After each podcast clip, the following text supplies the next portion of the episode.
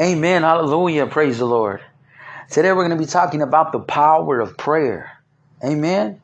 There is power in prayer. So often that people believe that, you know, they're just speaking to God. They want to minimize that, you know what, I'm going to bring forth my petition. I'm going to minimize my request before the Lord. But first of all, let's take a look at who you're speaking to.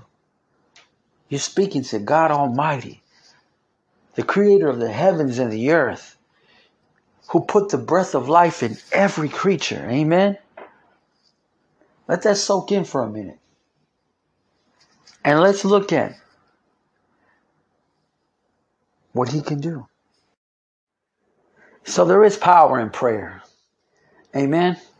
You know, Elijah had power in his prayer when he brought forth his prayers before God. God worked mighty wonders through Elijah. Now you know that Elijah stopped the rain, and on command the rain came forth. But they did not rain for several years. Why? Because of the power in his prayer, his faith that was in his God, trusting in the Lord. And God manifested with his power, hearing his requests. So let's look at that. There was power in his prayer. Amen. Hallelujah. Now, you know, there's no difference between you and Elijah because, see, you are a child of the living God. Amen. A child of the living God. The day that you received the Lord, you were engrafted into the kingdom of God. God put his mark upon you. God put his seal upon you. He said, This is my child whom I love. Amen. Hallelujah. So that we can have the confidence, children of God, we can have the confidence in the Lord, knowing that, you know what? There is power in my prayer. Amen. Just as Elijah had power in his prayer. Who else had power in his prayer?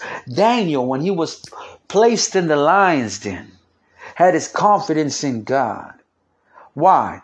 Because there was power in his prayer, in his belief that God would protect him, that God would sustain him. Amen. Hallelujah.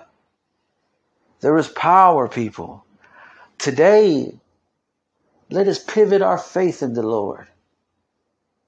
Let us pivot our faith realizing that, you know what, when I make my petitions, when I've set forth my requests, that God Almighty hears them and that there is power in my prayer. Amen. Believe it and receive it. You know, the, the world wants to choke it out. It wants to diminish what is it that you are doing. But as I spoke before, that there is a God in heaven who sits upon a throne that is eagerly waiting to hear your request. Eagerly upon your behalf because he loves you. He loved you before the foundations of the earth, before you were ever woven inside your mother's womb. He loved you and had a plan for you. Can I get a witness? Can I get an amen? Can I get a hallelujah? So let us not minimize by our carnal nature that we're only making a request. Yes, we are making a request, but stand boldly in your faith with the realization, with the confidence that there is power in my prayer because my prayer does not fall upon deaf ears. My prayer is being received by God Almighty. It shall not return unto me void, but it will accomplish what has been said to do. Amen. Amen, God's people. This has been Chaplain Garza. I love you in Christ, Street Evangelist.